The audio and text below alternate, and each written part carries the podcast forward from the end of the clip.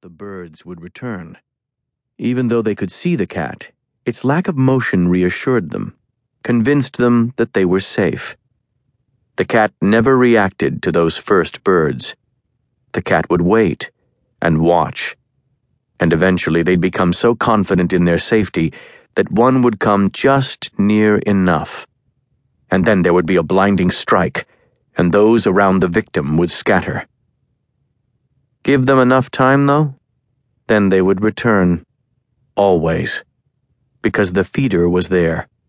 The feeder was home, and though they might be capable of remembering what had befallen one of their own in the same spot, they did not believe it could happen to them as well.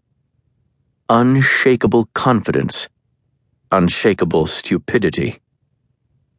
He is fascinated by the confident specimens of the helpless he finds no fascination in the fearful. The first bird took him longer than it took the cat, but not as long as he'd expected. The secret was in his stillness.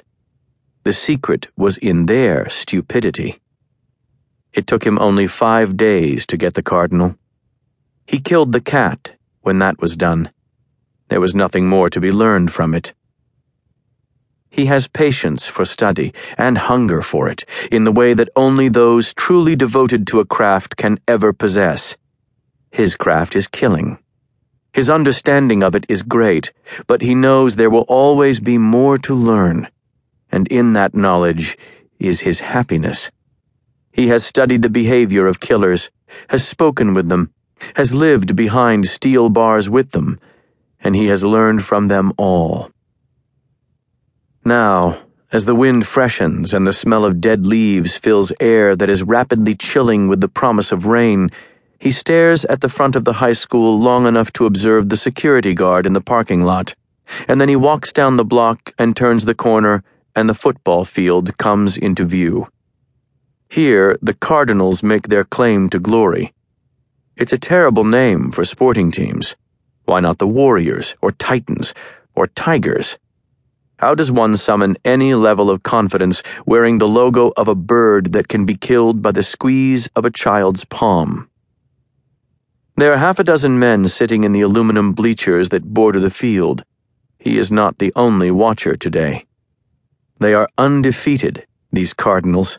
They are the most intense pride of a town that once had many more reasons to be proud. He slips in leans beside the bleachers with hands in pockets, and waits for the coach to arrive. The coach, of course, is more than a coach. He has won 153 games for this school, this community. He has lost only 22. On this field where his players are now stretching, limbering up against the wind and beneath the gray sky, he has a record of 81 wins against four losses just four home losses.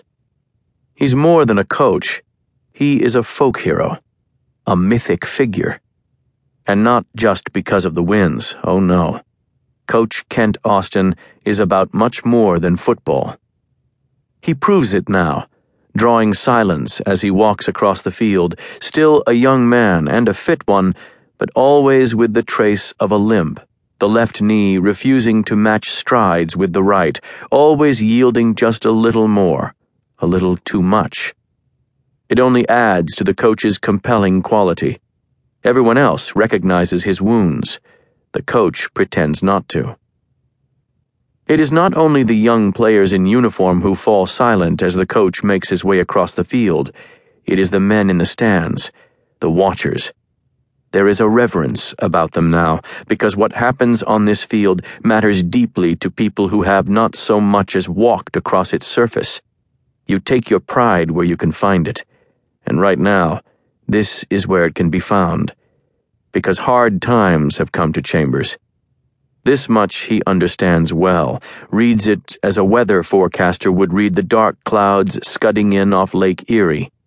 He is a forecaster in his own right a prophet of hard times. The coach is far too focused to look up and see him because the coach is at work, lost to the game that he insists does not matter, but of course it matters because it is all he really has in the end empty games and empty faith.